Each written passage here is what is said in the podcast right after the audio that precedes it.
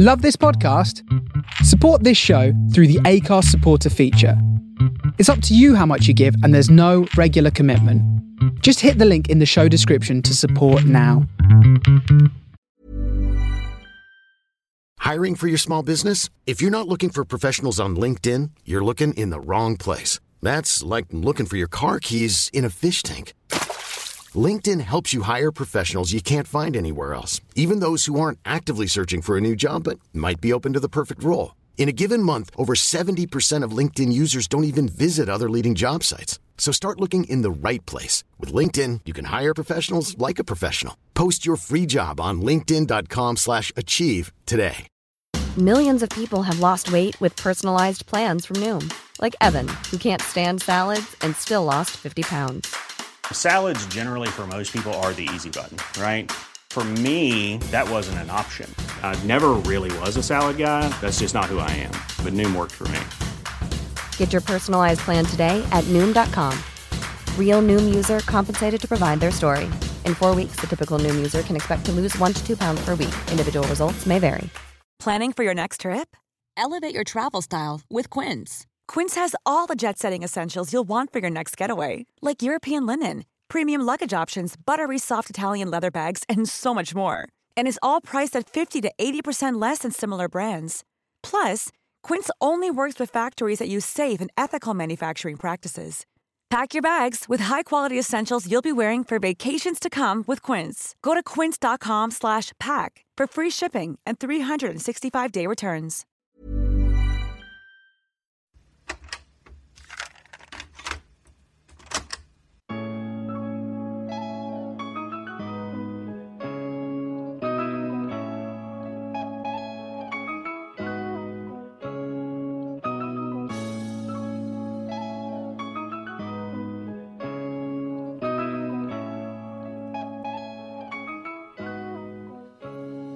Episode 52. I think. Does it really matter at this point? Let's just double check before we go any further. Podcast app. You should all be, you should all have this on your phones, whether it be an iPhone, an Android, whether it be a band, Huawei. Eh? The bastards bringing in 5G, whatever it may be. Make sure you go to uh, whoever it is you get your podcast. I get mine through the podcast app on my iPhone. And uh, the Scott Gibson show is there. It's, everywhere. it's 52. It's 52. Um, so I hope you're all subscribed. Your Cheeky Wee Rascals, episode 52 of the Scott Gibson Show. Welcome back. Thank you for listening. Thank you for joining.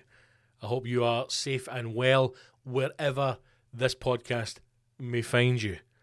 Uh, each week that goes by since we speak on the council episodes, more insanity ensues from the current, uh, I was going to say administration, but we are not Americana. Hell no, hell no. We are good old uh, Scottish, if you speak Swahili, uh, Scottish, if you speak English. Um, the government, the government continues to go mad and go insane. It feels as if they're trying to find out. One, I'm actually thinking about a sketch that was on I don't know what it was called. Um, David Mitchell and the other guy for Peep Show, I think, had a sketch show. Am I right in saying that? Anyway, a sketch I can remember with David Mitchell on it is when they're talking about the uh, the fucking toothbrush company, companies that make toothbrushes. And in the sketch, they're they're saying, what else could we get people to do? Could we get them to brush their tongue? And they try and create up something about how bacteria lives in your tongue, you should be brushing your tongue, and then they laugh that they're actually getting people to brush their tongue. I feel as if that is currently how the government is being ran. The the Tories, um, we, we are stuck in a Mitchell and Webb uh, type sketch show, which isn't particularly funny. It's more clever than it is funny, and at the end of the day, it's meant to be a laugh, and it isn't. Um, every single day when the when the Sky News pings up on the phone, I I chuckle to myself at what comedy gold will ensue from it. Uh, that's twice you said ensue in the first two minutes. What the fuck's going on? And again today, no different. Uh, it now appears as if the government's agenda is to push scientific findings, although we never actually get to see the findings or understand any more about the findings other than being told, it's, uh, scientific, mate. You wouldn't understand it. But actually, the vast majority of the population are quite intelligent people, very engaged in the subject. We understand the knowledge that you're sharing with us. A lot of us are scientists ourselves, I have a scientific background, engineering backgrounds, medical backgrounds. We can take on the information. If anything, we would rather be swamped with official information from the government rather than trying to piece things together and make up our own agenda. So by all means, you know, give us that finding. Oh well it's scientific, mate, so you know I wouldn't want to tell you stuff and all that, and then you don't get it, what I mean? Because we use pure science eh, words and all that, dead science talk and everything, so can't really tell you. No, by all means, share us. Please tell us this knowledge that you have. Show us you're working. Fuck's sake. Mail in school! You know? If you don't know the answers, kids, make sure you show you're working because you get an extra mark for your working. Did anybody ever check? Did anybody know does anybody know if we ever got marks for our working? Was any maverick, you know, brave enough? Did any young renegade, were they socially aware to understand that they came from money? So it didn't matter if they passed high school exams, university exams, daddy and his pals would sort him out for life. Was there any young maverick that went into exam with that knowledge I went, Do you know what? I'm not answering a fucking question. I'm just going to show my working for every answer. And if their logic's right, I'll still fucking pass. Is there any maverick out there that done that? So the, the, the scientific findings that ping through today uh, were, uh, in fact, that the uh, the science bastards, whoever the fuck they may be, apparently are now telling us that when you contract the virus, uh, and you develop antibodies in the hope that there would be this, as they describe it, a herd mentality. And that there are a group of people who either, first of all, cannot contract it, a group of people who have contracted it but show no symptoms, and a group of people who have contracted the virus, have suffered from the virus, have survived the virus, and now have the antibodies, which means they cannot then get the virus again. They have shown through their scientific findings that this is now false. And you can, in fact, contract it again and again and again. It could even be worse. So, what's happening now is, seems to me, in the old layman's terms, is they haven't got a fucking clue what they're talking about. But instead of just coming out and saying, we don't know fuck all, we struggle on in blind hope that a vaccine will be found. My my my, uh, my concern just now with the vaccine. Vaccine. That's going. Somebody's going to call their Wayne vaccine soon. Vaccine. Vaccine. Where's your brother, Wuhan?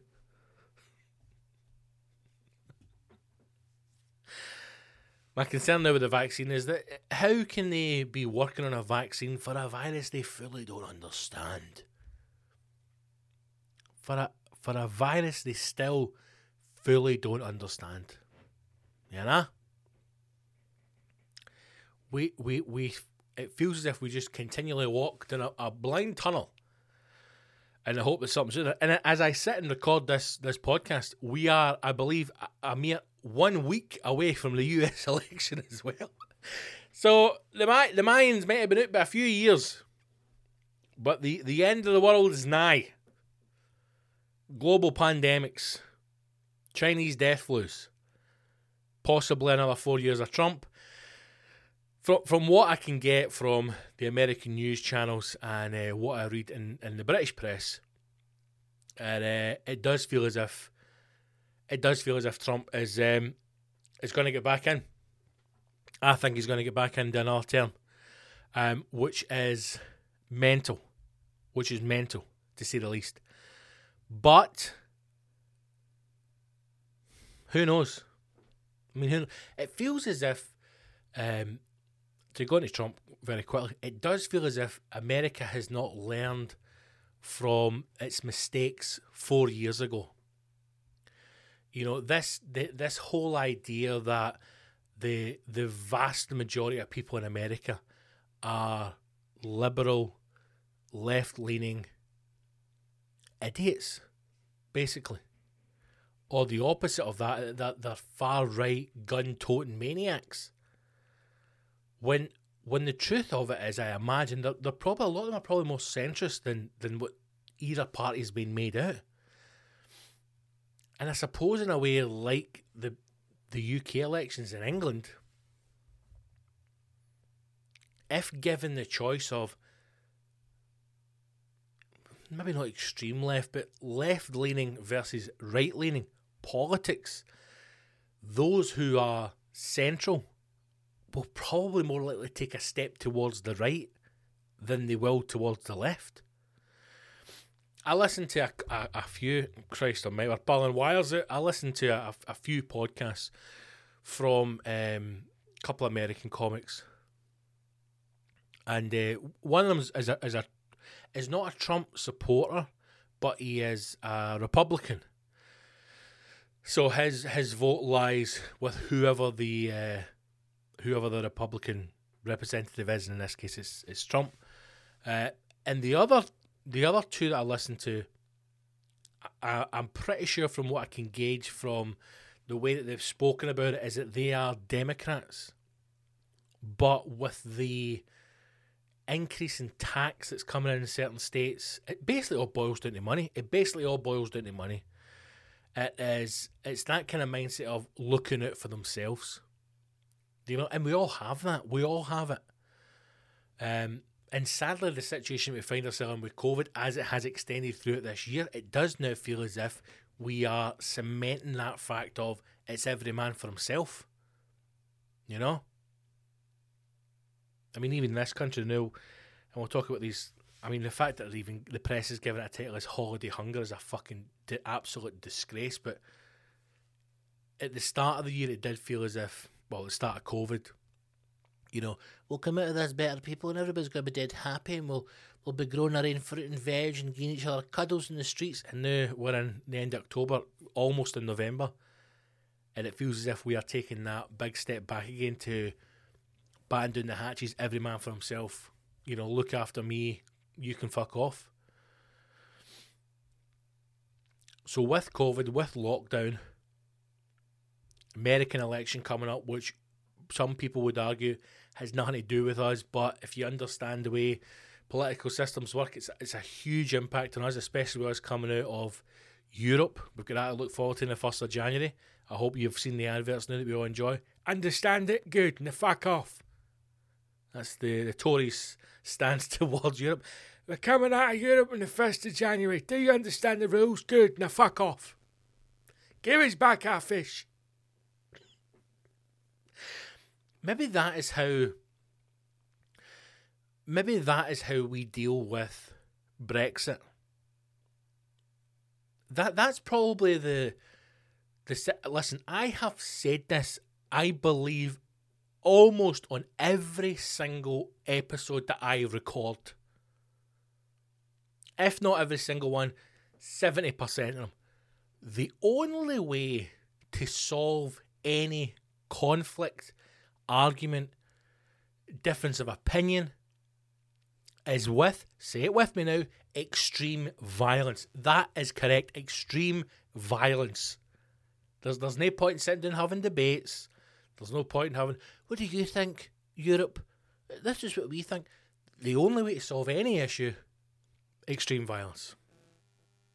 That's even how you solve COVID. Extreme violence. You get your best task force, you go to Wuhan, you get in that fucking factory, and you go, right, lads, what's in the virus? Gun to the head, talk to me. Same way with Europe, with EU. A lot has come down to fish. Never knew fish was that important. Apparently, the Spanish are bastards. They're in our waters it's all kicking off. Ramming boats, setting off flares. You may have seen that hilarity ensue and ensue. That's the third time I've said that. Am I broken?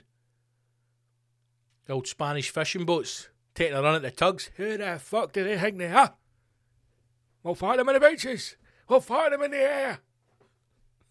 You need to get 10 of your hardest Spanish deckhands. I said deckhands. right?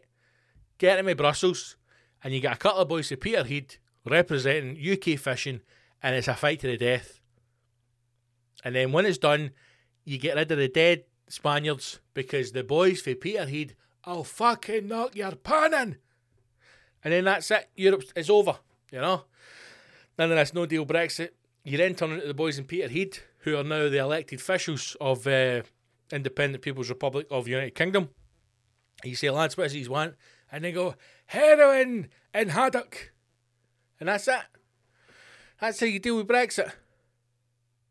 Nonetheless. We're, we're leaving on January the 1st uh, with no deal. Prepare yourself. Prepare for no deal. Prepare for no deal. Prepare for no deal. How'd you, how'd you prepare for no deal? Cover yourself in coconut butter? I don't know. Eh?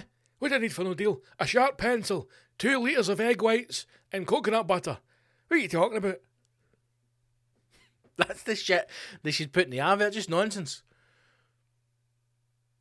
This is a message from Her Majesty's Revenue and Custom. As you may know, we are leaving Europe on January the 1st, 2021. You must now, as a business owner, small business owner, independent, international conglomerate, now prepare for an ordeal Brexit. You will need as follows one sharp HB pencil, 14 egg whites, a labradoodle, and a shotgun. Meet us by the docks on January 1st. Understood? Good. End transmission.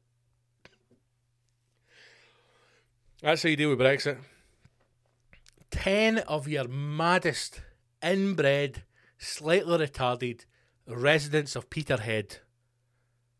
You send them to Brussels and you say to Europe, pick 10. Pick fucking 10 for anywhere you want. Could be Chernobyl babies for a week here. Don't give a fuck. Pick 10 of them. In an octagon, Peterhead versus Europe. Whoever wins gets to decide. And when that last severed head is held aloft by the boys of Peterhead, the chants, Haddock, heroin, Haddock, heroin. the people have spoken! All fish is now controlled by Peterhead. Heroin is legalised. We have spoken. You've got to ask yourself how do we go from talking about vaccines to talking about antibodies to Trump to Peterhead bandits legalising haddock and heroin? I do not know. I do not know. But we press record, we read the first line in the notes, and we allow ourselves to ramble. And ramble we have. So, welcome to episode 52.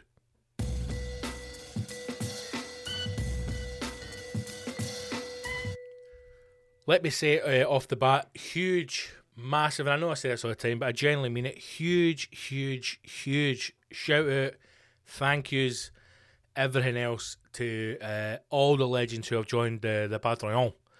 Um, cannot thank yous enough. Uh, those of you who join me for the first live show uh, on on Saturday, just gone there.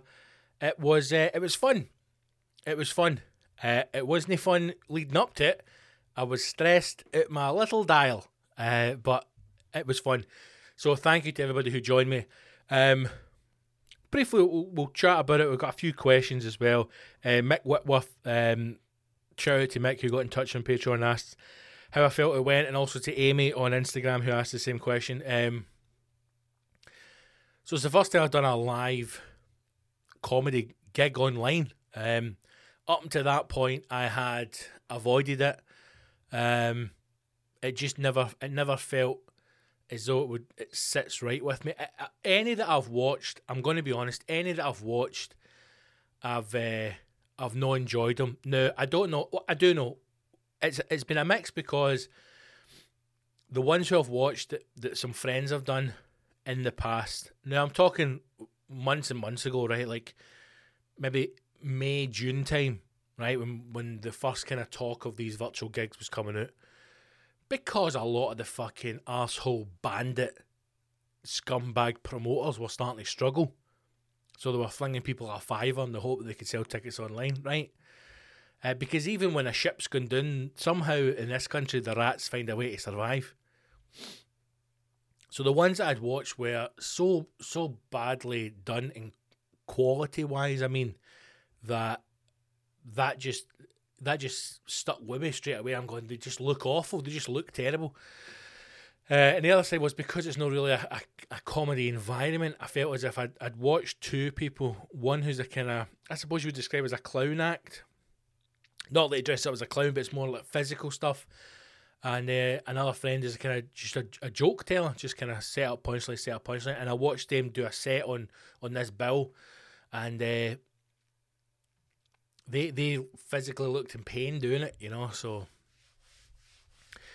um, I was I was very nervous about doing it. I was skeptical of doing it, but because we have gone on so long and we've had another two shows pushed back date wise, um, I thought now's the time to do it. And and it went. Let's just say it went a lot better than I thought it was going to go.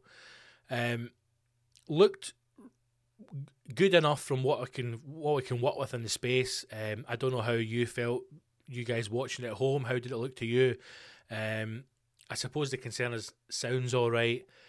Uh, it's not like doing the podcast. So if you watch the videos, you know I usually do podcasts with the headphones on, so I I can hear uh, just to listen to the levels and hear kind of what's going what's going out. So I kind of hear my own voice, and uh, I kind of like it that way. If I'm doing a gig, like if I'm doing my own show, tour show, you'll have a, a kickback. So there's a little bit of, um, you know, you can hear kind of the levels and you can hear what's been said. Um, but doing the live gig, you've got to just kind of set the levels at the start, put the mic in the stand, hope that everything works fine, and you can't really hear what's been said. There's certainly no response, and I think the the the no response was the hardest thing to kind of get in And I, I, certainly felt as though for the first 10, 15 minutes, I wasn't very comfortable, and then I kind of settled in a wee bit. Um, the hardest bit about it is doing new stuff. That's the hardest bit about it, because the old stuff you know that it works. And even in a normal gig environment, even if you get occasions where you do a bit of material and it struggles or it dies in its ass and you and you bomb, you will have done that material enough or it's worked enough in the past that you know on that night it just didn't work. For whatever reason, your energy may have been off, they may not have liked you, there may have been something else you said that didn't go down well. For whatever reason, it hasn't worked, but you know it works in the past. However, when you're doing new material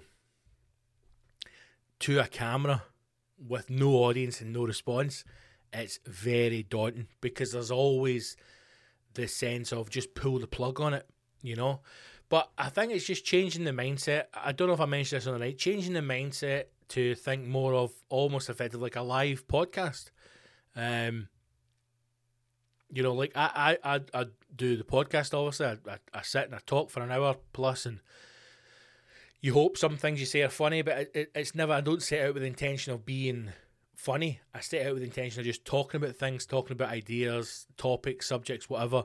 And sometimes a line will come off, or you go down a wee avenue. It's a bit funny. Um, so it's maybe just changing the mindset into that to think more of tell a story, talk about something, uh, in the hope that the laughter will will you know come from the audience. Kind of, I don't know. It's it's very it's very odd. It's very odd. It's effectively learning a craft, learning a skill set for years one way, and then completely turning in its head, and then going right and and learn it that way. You know, so it's odd, but I did enjoy it. I did enjoy it, and uh, we're definitely going to do them again. So I think we'll do one again at the end of November.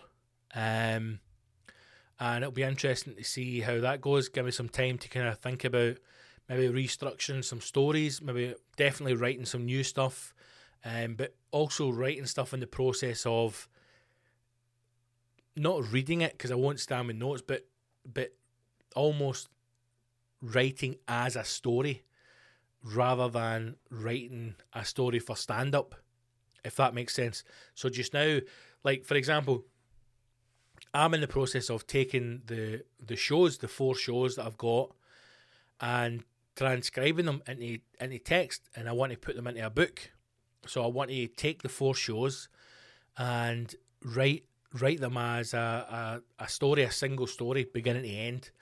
Um, as I do with the process when I'm writing the stand up shows. But I've learned or I've realised very quickly I cannot just take the shows word for word because they they are written as a story but performed as stand up. So I then can't take the stand up performance and write it as a, a story to read because they're not going through. So I, I need to maybe start thinking about writing stand up or writing comedy stories that can be read as comedy stories and recited as a comedy story rather than performed as stand up. Does that make sense? I don't know if that makes sense or no, but I know what I'm trying to do in my head. I just don't know how to tell you in words. but Amy and Mick, thank you for asking. Um, where's the page, man? Th- thoroughly, thoroughly enjoyed it.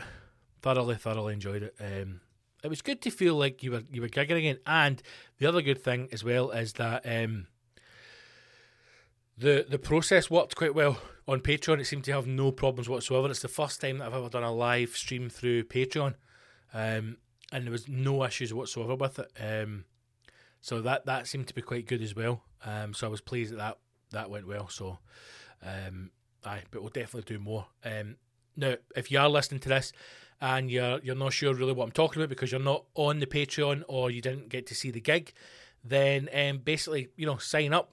It's the best way to support uh, support the show and support me. You get access to a whole load of stuff.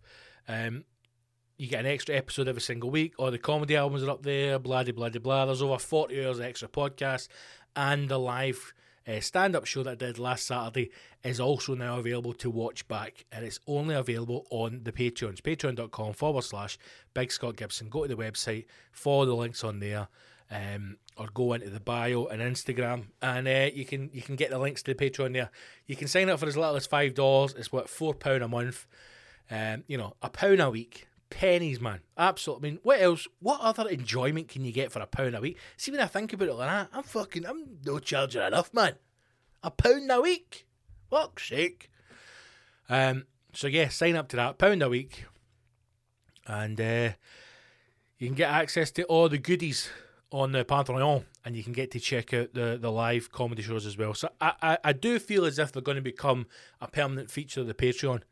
Um, I think it's a I think it's a good way to to keep material ticking over to engage, and uh, it seemed to have gone well. Everyone who watched it seemed to enjoy it, um, so we'll we'll we'll keep them going. Um, and as I've said before, Patreons is going to be the place now where all the content, you know, all the uh, all the creative stuff is going to be driven there. There's no point in spreading it out everywhere. Keep it in one place.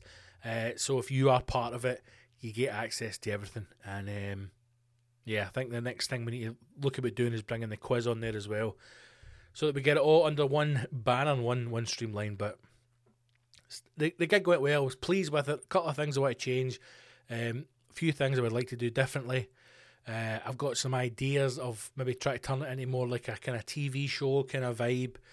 Um, but again, find our feet wet, get get it under the table, and then we'll we'll plough on with it. But um, yes, once again, huge thank you to everybody who watched and who joined in, and also to everybody who sent a message after it. Very much appreciated. I'm glad you enjoyed it. I'm glad you all tuned in, and uh, I'm glad it went relatively relatively well. Uh, so to Mick and Amy, thanks so much for your question, guys. And again, if you want to watch that show, it's about an hour and ten minutes long. Um, and you want to access all the other stuff, and you want to support the podcast as well because I hope you do. Uh, like I said, five dollars, it's about four quid, a pound a week. It's absolutely pennies, and uh, hey, it gives you a warm feeling inside because believe me, you're supporting a struggling artist. so go to patreon.com forward slash Big Scott Gibson and join the Patreon if you have not already. You will not be disappointed.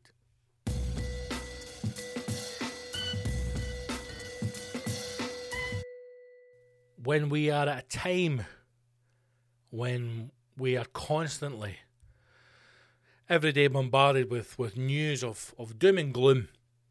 Um, we remain locked down. Every day it feels as if another tier is being added to the uh, the sanction system. Businesses have been closed. People are losing their jobs. People's livelihoods are on stake. Relationships are, are, are crumbling We are in desperate need for a single ray of sunshine at the end of this dark, dark tunnel. And just when you feel you cannot go on any longer, an angel is sent with news of hope. And hope, ladies and gentlemen, we have received. Because it looks as if, after everything that's going on in the world, Woolworths is coming back. That's right. I did not stutter. I did not make that up. Ladies and gentlemen, as I understand it, Woolworths looks set to return to the UK high streets. If if ever a good news story can pick us all up, it's Woolworths coming back because there has been a number of occasions over the last seven months, however long it's been. A fucking time doesn't exist anymore. Even at the weekend, like remember the clocks go back. Who cares? What does it matter? Time is no is no real anymore. We're we're living in a suspended bubble of despair. But there's been many occasions, too many to count, where I have turned to my better half and I have said, if only, if only I could get a high street shop and fill my hands and pockets with low quality pick and mix. Would this pandemic be bearable? Well, now that may be an option for us. Um, Woolworths from what I mean, and I'm sure we've all got memories of Woolworths, right? How, and I'm going to be honest, how Woolworths survived as long as it did, I do not know. Now, I was not alive when Woolworths was in its heyday. I came along to enjoy the glory years of Woolworths and then move towards the end. You know? But if your business is built on pick and mix, tin of Dulux paint, and panini stickers, how long were you truly going to survive? There, there may be people listening to this, which is disgusting to think, but there may be people listening to this who've got no idea what a Woolworths is. No idea what a Woolworths is. Allow me to educate your small minds. Imagine a W.H. Smith. New ad in a pick and mix. There's Woolworths. Okay? Had every magazine under the sun. Every magazine you could imagine. It had pick and mix to the eyes, to the floor, to the ceiling. Pick and mix. Tins of paint, rollers, other stuff. I never ventured that far into the shop. Some toys, yes, toys. Any any advert that you see in the TV, right? And it's like a fly swat, a shotgun, and a pumice stone all in one, right? Anything that's made by JML was sold in Woolworths. I don't know if they were in cahoots, in partnership. But all these adverts you see in the telly, do you want to keep the sun out? Well, now you can with this blackout fucking wardrobe. It's a wardrobe that fits into your windows and it also blacks out the sun because who wants vitamin D? Bring on the rickets, available now at Woolworths. That's the kind of shit they would sell. And for years, for years, their business plan was get people in, let them buy a magazine and steal some sweeties it keeps the economy turning. You know? And you may be saying, how did they survive with people only buying a newspaper or a magazine? Because if every person on the fucking planet is buying a newspaper for you, you're making money. If there was a Woolworths in every street in this great country, wiped it, wiped it by online, online pick and mix, you know? Online pick and mix decimated Woolworths. People no buying newspapers anymore. Tins of Dulux. Heightened security systems. Yeah. But now, now the great institutional Woolworths is potentially, so it's teasing us, potentially making a return. 12 years, the article reads, after the Stowe in administration. 12 years, man. Think how simpler life was 12 years ago. Woolworths could be making a shock return to the UK high streets. Known for its huge choice of children's toys and games, six year old me would be overjoyed at the news of, the, of its return, says the author of the article, Not I. The news was announced by a Twitter account uh, purporting, reporting to be uh, Woolworths UK Today. Um, on October 27th, the tweet read, Here to save 2020. Woolworths is coming back to your high street as a physical store. A couple of legal things to get sorted, but we are full steam ahead at Woolworths HQ. Wow. The account also announced that Woolworths will be opening three new trial stores in late 2021. The article goes on to say Woolworths HQ explained, so we are popular. Our trial stores will open in 2021. Very own the online, very own the online Woolworths. So we will be retail only. I don't know who's been responsible for writing these tweets, but they are sniffing glue. Before we launch, we have a few legal contracts to sign, but we're super excited. Following the announcement, people took to social media to share their memories of the store. One person wrote, Don't screw this up. You need authentic Woolworths pick and mix exactly how it used to be. I mean, it is just pick and mix, right? But there was something magical as a kid when you'd walk in and obviously everything feels bigger and it felt as if the whole shop was just pick and mix. And you're like, in the name of God, Gran, how much pick and mix can I get? And your granny would go, whatever you want, son. And you're like, oh my fucking days. Someone else said, uh, I would like to see the stores come back without any changes from before. Well, obviously they need to make changes because they fucking went administration. Uh, any changes before, apart from music, etc., as its formats go out of date. Woolworths was the only place that sold things you couldn't get anywhere else, and I would like to see that again. Another Twitter user shared a picture of what a typical Woolworths store looked like in the 90s, and I'm sure I'm not the only one feeling a little bit nostalgic. It was, it, it, oddly, it was. Woolworths was a, a, was a great store. It really was you know, but it, it, it really just catered to the kind of basic things. It was almost like a corner. Sh- it was like a WH Smith and a, an HMV kind of mashed in together. You know, you went there to buy like.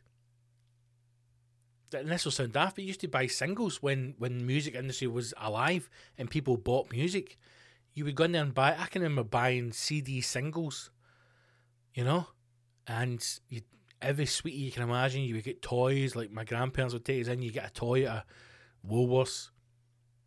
But with everything that's less, people people get nostalgic and go, oh, I, I, honestly, they used to sell stuff you couldn't get anywhere else. Well, now you can. It's called Amazon. Anything you can think of, the fuckers have got it. And if you search something on Amazon that comes up zero, it pings off a wee message to Jeff Bezos. He's straight on the phone to Wuhan. He's like, get the fucking Wayne's woke up. Get a factory going. We need to get this shite made. And if Woolworths does come back, do you know how you keep it? You fucking buy shit in it. I bet it Woolworths will reopen and not a cunt will go near it. Or they'll walk in and they'll go, How much for pick and mix? Get yourself to fuck, you bastard. You're never going to get any more expensive pick and mix than a showcase cinema, right? It's never going to happen. Never going to happen. You know? couple of occasions I've, I've taken nieces to cinemas. You're taking a small business loan in order to get a, can I get a pick and mix? In the name of God. Loading in the big snakes. Well, there's 18 quid. Fuck me. Much is the bag? Maybe Woolworths need to have some kind of conjunction, you know. Maybe they should open up next to cinemas. Maybe that could be the thing. Get your pick and mix in Woolworths, get into the cinema. It does feel as if the uh, the the security systems around bringing your own food into a cinema has relaxed over the years. When I was young, um, I can vividly remember my grandpa taking us to the cinema quite a lot. And my grandmother, um, in her, her thriftness, or, or it was the Irish in her, you, you, you, you weren't allowed, I mean, you, the thought, the very thought of being able to purchase condiments, sweeties, drinks in the cinema. Do you think we're fucking made of money? You you took you take the stuff with you. You know? I see I see Wayne's nowadays. I say it all the time. I mean, I must fucking annoy my missus. I mean, I do annoy her, but anytime I'm at the cinema and I see somebody, a mother, a father, and they've got two or three Waynes, I, I just think, I must have won the lottery. That must be about a hundred quid. He spunked on taking these four arseholes to the cinema. They've got hot dogs, they've got bags of sweeties, they've got juice. You would never have dreamed it. You, as a young person, you used to walk past the confectionery counter and you'd stare into that, you know, vat of popcorn and you'd be like, one day, one day I'm going to get a job, I'm going to work really hard, I'm going to save up my money and I'm going to come in here and buy one large bucket of popcorn and then I will feel like I, I've achieved something in life. So what happened is you would got your granny and before you would set off to the cinema, she'd, she'd open up your jacket and she'd fucking load you up with, with sweeties. Packet, she used to put packets of crisps in your sleeves, right? This isn't my grand done because she was convinced that the, the security man at the cinema would search your pockets for contraband, like it's a fucking SS camp. Stop! What film are you going to see? Aladdin, big man, we're going to see Aladdin. Empty your pockets. To the ovens! He has a packet of Palm Bears. To the ovens! she used to put packets of crisps in the sleeves of your, your jacket. And then if you did an inside pocket, you got like uh, some sweeties in there, but it was always rolls of sweeties, so it was easy to store, right? Maybe her logic was if it poked at the jacket, they'd think it was a pen, right? Whereas if you had a packet of sweets, oh, the fucking dick's got a packet of sweets on man. Get him in the oven. So what me and my brother used to do is when you were queuing up to go in, you would go to that and like fuck the arms of my brother's jacket and try and pop his crisps, you know. so you'd be standing in a queue, you just hear bang, and then a child crying is fucking the remains of a packet of quavers dribbles out his sleeve. Do you have contraband on you? I used to always think, I used to find that funny and go, you can't bring your own food into the cinema. As if some fucker's turning up with like a barbecue up the back getting some burgers and some ribs going. So I used to used to sneak food in, and then what all that would happen is you would try and find a part in the film at the start where you could all open up your can of ginger because you were too scared.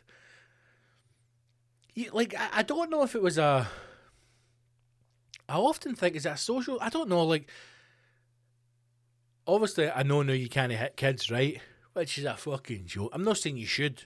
I'm not saying you should hit children, but the fear of being physically harmed should be there, right? I wasn't. I was never hit.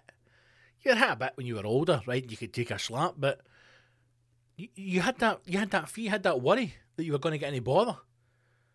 You know, and that thing with the cinema, you always thought you see if that guy catches you with a packet of quavers, man, he'll fucking break your legs, by the way. See, see Paul, Paul's cousin, fucking chopped his horn off, man, pure Saudi style, bosh. He, he was getting to see a Little Mermaid. He's like, open your jacket, you cunt. Popped it open, packet of Rolos. He's like, give me that horn. Fucking chopped the cunt's horn off, man. Don't get caught. there used to be a genuine fear Whereas new Wayne's will just walk in, fucking full kebab, not getting a fuck. How did you buy that here? Do you sell kebabs? You asking stupid questions for your cunt? No, no care. Whereas we'd go in fucking Mission Impossible style, descending for the roof, packet of Fruit Pastilles, so everybody used to wait for like a, a loud bit, so you could open your can. And all that would happen is you get frustrated. So you would just, right at the start of the movie, you would just hear like fucking 200 cans Hundreds of cans opening. Do we sell cans of lager market? No, we do not. The bastards have stuck it in. You even get cinemas now that sell booze. What the fuck's going on? Cinemas that sell booze. I can remember the first time going to the big Cineworld in Glasgow when it opened, right? And we felt we were all American. There's fucking 14 floors in this thing. It's fucking massive, man. It feels like we're in Hollywood. Hollywood! Going up to that first floor, and there was a bar. I remember being with my mates, and there was a bar, and we went, "There's a fucking bar in the cinema." Sitting having a, and it felt weird. It felt like you were going to get into trouble, sitting here sipping a pint, going, "I can't believe I'm drinking a pint in the cinema. Who's driving? Who gives a fuck?" oh,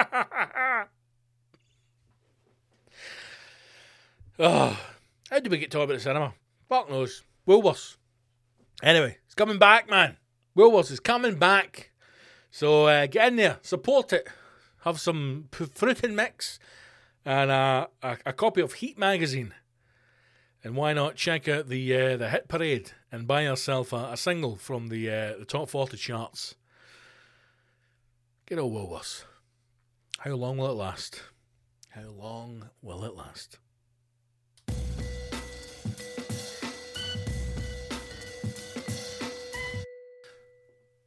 Let's look at some other list of questions that we've got on the old uh, Patreon. Uh, Barry has asked uh, a classic um, childhood crush from TV or film. Mine was Jet from Gladiators. Barry says, Barry, I don't know how old you are, sir. Um, I think that there is a a huge population, a huge part of the population, um, who were, were were becoming young men at the same time when Gladiators first aired on British TV and I think up to that point, um, I may be wrong. I probably was wrong, but I cannot think of uh, another occasion um, when a young lady would have had such an impact on so many young men's hearts as Jet from Gladiators. Um, I think we'll all agree it was a program we felt we could watch with our parents. And, uh, you know, Gla- Gladiators, and it came on the telly, and you're like, oh, this is brilliant, man. There's, there's women gladiators and men gladiators, and this looks dead fun. I stick it on. And then it went. Uh, it was uh, the, the what was it called? The the overhang, the one with the, the rings, the rings. It, and then then you got to realise that, that that was Jet's event was the rings. You know, because the thing is, you never got, you didn't always get the same events in every episode. You know. So you'd be sitting waiting for it, going like, "Please, come on, John, say rings, say rings. And then we go, next up, the overhead rings. You'd be like, you fucking dancer. The worst times when it would go to the overhead rings and there would be another one there, no jet, and you'd be like, who the fuck's this tart? Get to fuck. I think we all remember Jet the first time when she came on and we did that, that overhead kind of splits kick thing, and you go, in the name of God, I didn't know woman could do that. Fuck me. Jet, yes, everyone's everyone's favourite up there, top ten. Oddly for me, and I don't know again, I don't know how, I don't know where it came from. Uh, Kylie Minogue, you know, not ashamed to admit it. Uh, she's not aged uh, since I fancied her back then, but I was obsessed with Kylie Minogue. Obsessed. Um, I think my mother may have been concerned at one point for my sexuality when I when I said I was in love with Kylie Minogue. She thought may have been a musical thing, although I think we can all agree Tears on My Pillow is a banger. Uh, but no, something about something about Kylie, the pocket rocket. I remember having posters. I had posters on the wall. I had uh, I had one of her, and it was huge, massive poster. Uh, and a pair of suspenders straddling a rocket. Not health and safety, obviously, were off that day. Uh, but for Kylie Minogue for me, big man. Yourself, Barry, please do get in touch. It's odd when you think back. Kylie Minogue is still the, the strange one because she generally has not aged since then. And I'm talking a young teenager. So you're, you're talking, what, 18 years? And she literally has not aged.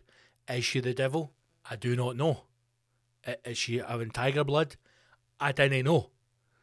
But the woman's no age. But when I was wee, when I was a young warthog, Kylie Minogue, mate, that was the first. That was the first. I would have, I would have fucking ran through a brick wall for the woman. Kylie Minogue, man. Where is that poster now? In a landfill, probably. In a landfill. But uh, took pride of place on my wall. Pride of place. Uh, Bobby Curry uh, has asked uh, if push came to shove, would you leave Scotland if it meant you could gig again? Um, I'd love to do gigs abroad, mate, but I, I would, I would, I would love to, I would love to live abroad, um, regardless of work. I think I'll always, even if I was to start to put together some tour dates in Europe or possibly Canada, um, the majority of the tour will always be in Scotland. I, w- I would like to. Do, I mean that that's the plan. The next kind of couple of years is establish a kind of strong, you know, network of venues that I work with just now. Um, but I'd I'd love to do some gigs in Europe, um, some kind of expat gigs, and I'd love to go back out to Canada again and do some gigs out there. Um, but would I move for for work? Um, I don't know. I mean, it, it depends on what it is. If I ever got the opportunity to go to the states uh, and work out there, I'd probably make that move. But again, like the what I would class as the tour or the, or the the meat of it would always be in Scotland, um, because it's just a natural. It just fits. It's just natural rhythm. of Your voice, you know, you go full speed. Everything, every single in joke, quirk. It's you know the language. It's all. It just all applies. Um, so I've, I've never thought really about moving to another country for work because I felt if even if I did that, I would still always come back and do the majority of the touring in Scotland because that's what I want to do. But I certainly have thought a lot about moving full time, being based somewhere else, and it would be Amsterdam. I mean, it's I, I would if if if things were to happen in the next couple of years, and I could I could do it. I would love to live in Amsterdam. Absolutely love it. I think that would be I think that would be a, a little piece of of life's beautiful tapestry missing that would be filled by being based in, in Amsterdam. Um, I, I've said it before, but it really is the best city in the world. And if I could somehow find a way to be out there, um, you know, I think it would be life would be complete in a sense. I would love it. I would absolutely love it. Um, it's just every, everything that I look for in life exists there. It's all it's like almost finding Narnia, you know, and then coming back out again. But it's like, listen, see if you want to come back anytime, man, you're welcome back. The way of life, I, I think for me in Amsterdam, it's it's the pace, it's the speed of life that I love. It's the speed of the city.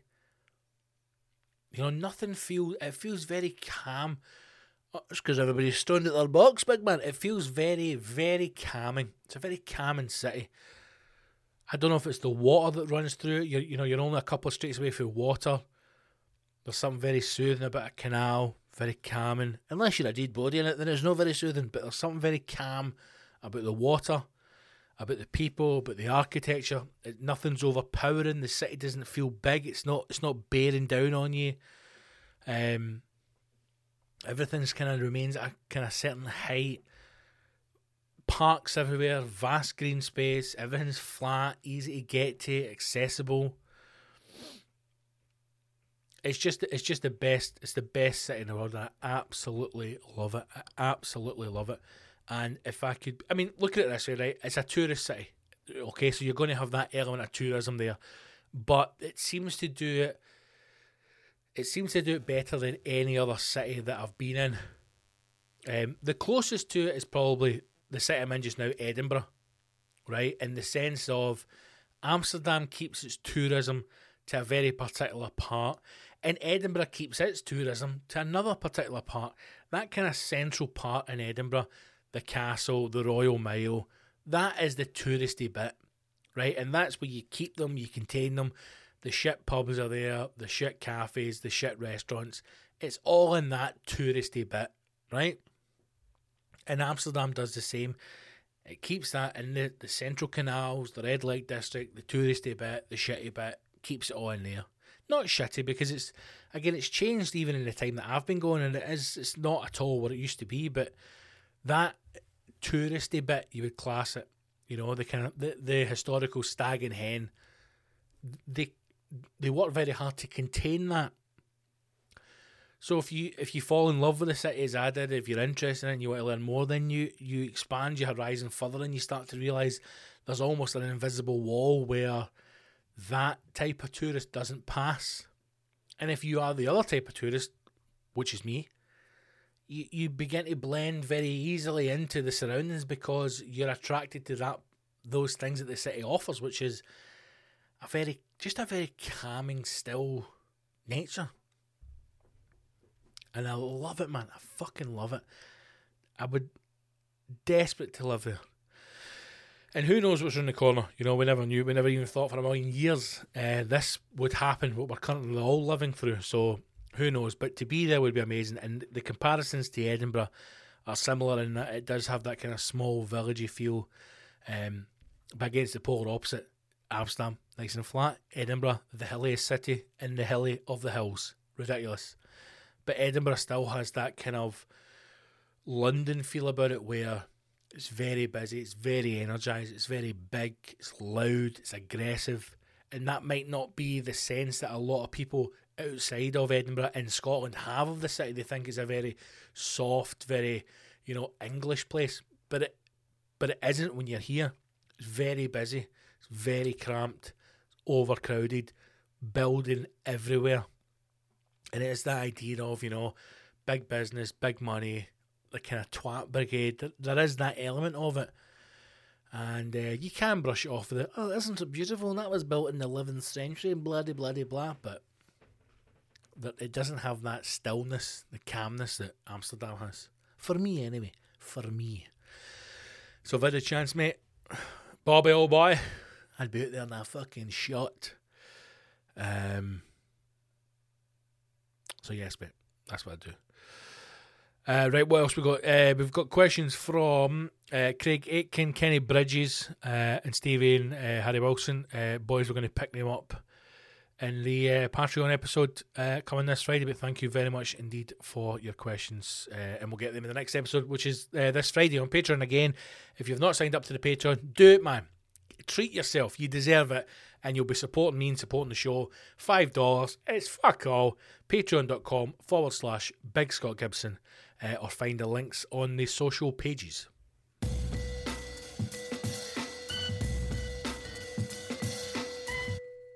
Right, team, let's finish up this episode with, uh, again, a new story from, um, you know, people at the Metro. And uh, in the name of God, this one is an absolute beauty. Um, there's, there's no easy way to say it, so we'll just get straight in and we'll just show you the headline. And the headline is this Florida mum earns almost $20,000 selling her breast milk to strangers online. To strangers online. And I think the key to take from that is strangers online. Would it be weirder if she was selling her tip milk to friends and family? Probably yes, but she's from Florida.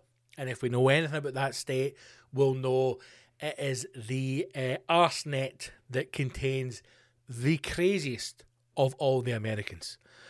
Um, this is a story that came out a couple of weeks ago. I missed it on another podcast, uh, and we're finally getting around to do it just now. And let's just jump straight in. The article reads uh, as simple: Julie Dennis uh, gave birth to a surrogate baby in August 2019. Julie, well done, well done, surrogate mother. You've given a gift to a young family that they were unable to get themselves. The gift of a child. Well done, you. But now it feels as if you've stepped into the world of crazy and you've gone, right, I'm money daft, I want the old tip milk cash.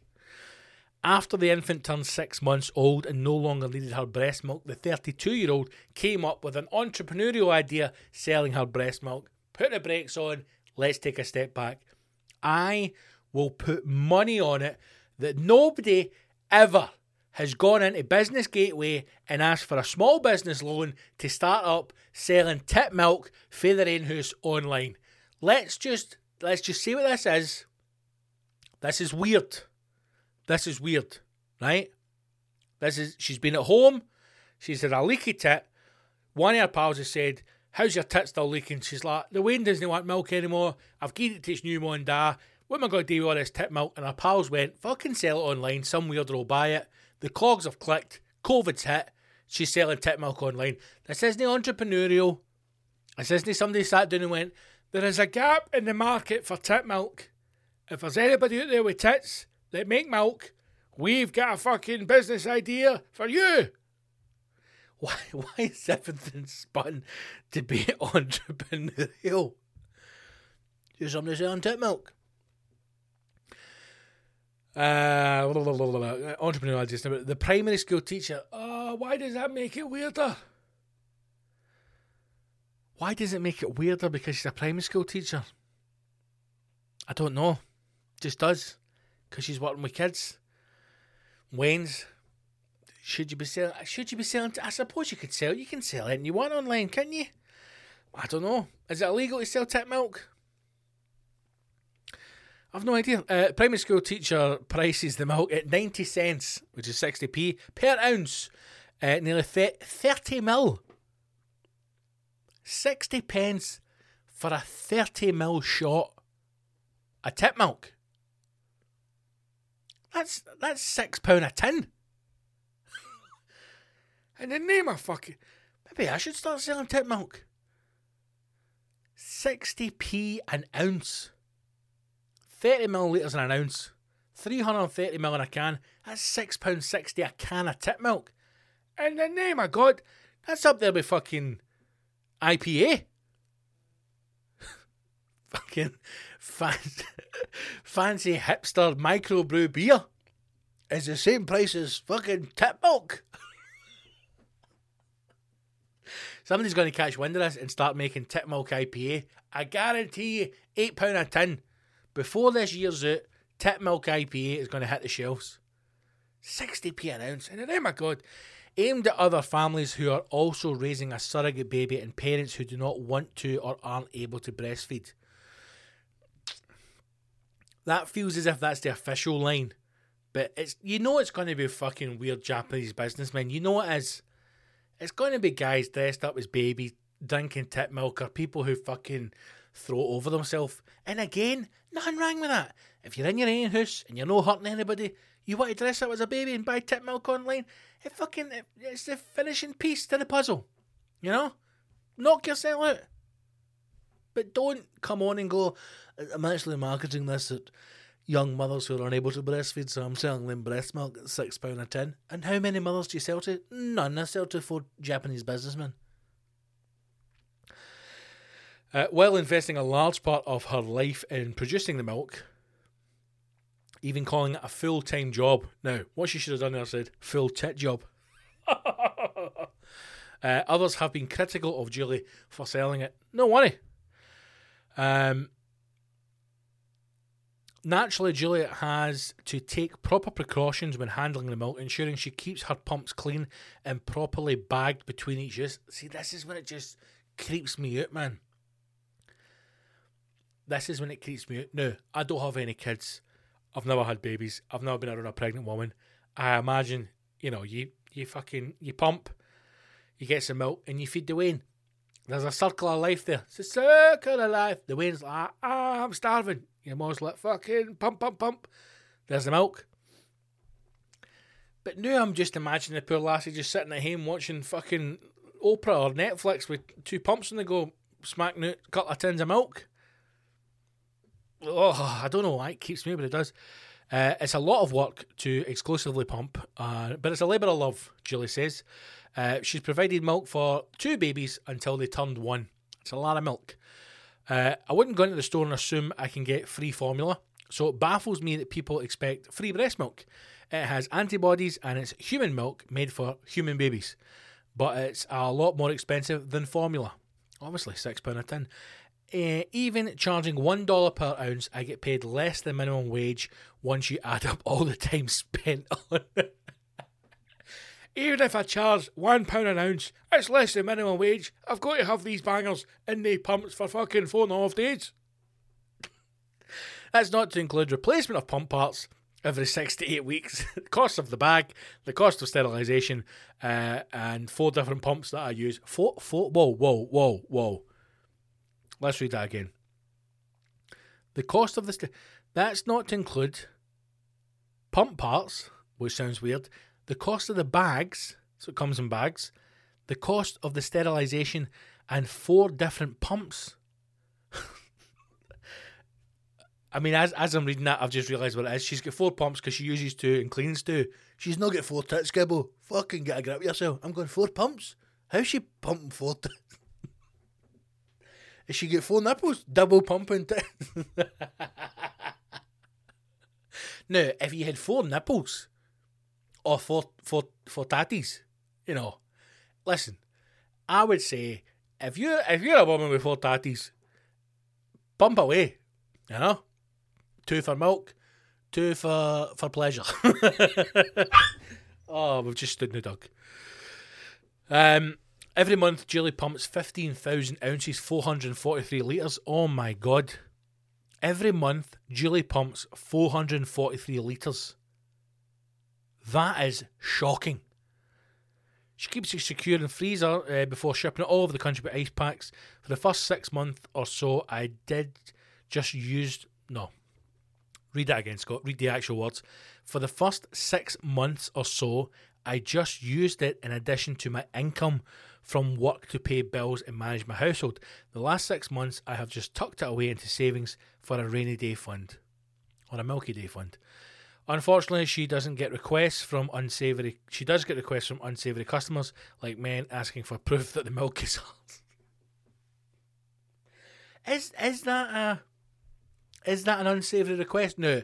If they're asking for photographic evidence of, uh, you know, your your breasticle's been pumped. But say, let's just say I'm a woman and I've got a, a, you know, I've adopted a child or a surrogate and I can't breastfeed, and I go online to buy tit milk. Is it unreasonable for me to ask for proof that it's fucking, it's from a human tit? You need fucking down that back of it, Julie. Uh, usually request videos or pictures, which is abs- absolutely unacceptable. Videos or pictures is absolutely unacceptable. However, pumping your four tatas and selling the milk online, perfectly acceptable. I have always just blocked people once a request like that is made. You're losing vital revenue streams here, especially if you're spunking out fucking nearly 500 litres a month. Uh, well, considering she's only built a little savings account, Julie is providing a valuable service for those who need it. There you go, Florida mum doing her bit for the uh, the Bambinos across America who need the uh, the banger milk. 433 litres a month. Absolutely disgusting.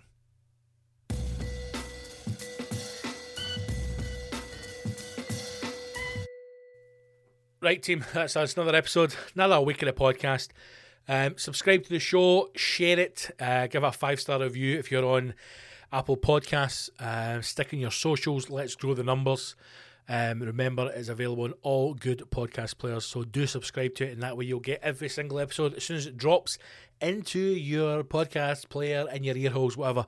You can also check out the video episodes of the podcast uh, by joining the Patreon, and you can get the extra Patreon only episodes every single Friday, as well as access to all the other special content that goes up. And like I said, the live comedy show that was streamed on Saturday just gone is available to rewatch on the Patreon. Go to Patreon, P-A-T-R-E-O-N dot com forward slash Big Scott Gibson. All the links on the website, on the socials. Do it, sign up, support the show. Because we need your support, God damn it, we need your support. Let's grow the numbers. Um, thank you again for listening. Thank you to everyone who got in touch with a question. If you do have questions or topics for the show, please do get me in touch. But in the meantime, stay safe, look after yourselves, wash your hands and your asshole, and I'll hopefully see you on a battlefield very soon. All right, guys, take care of yourself. Thanks again for listening. Onwards.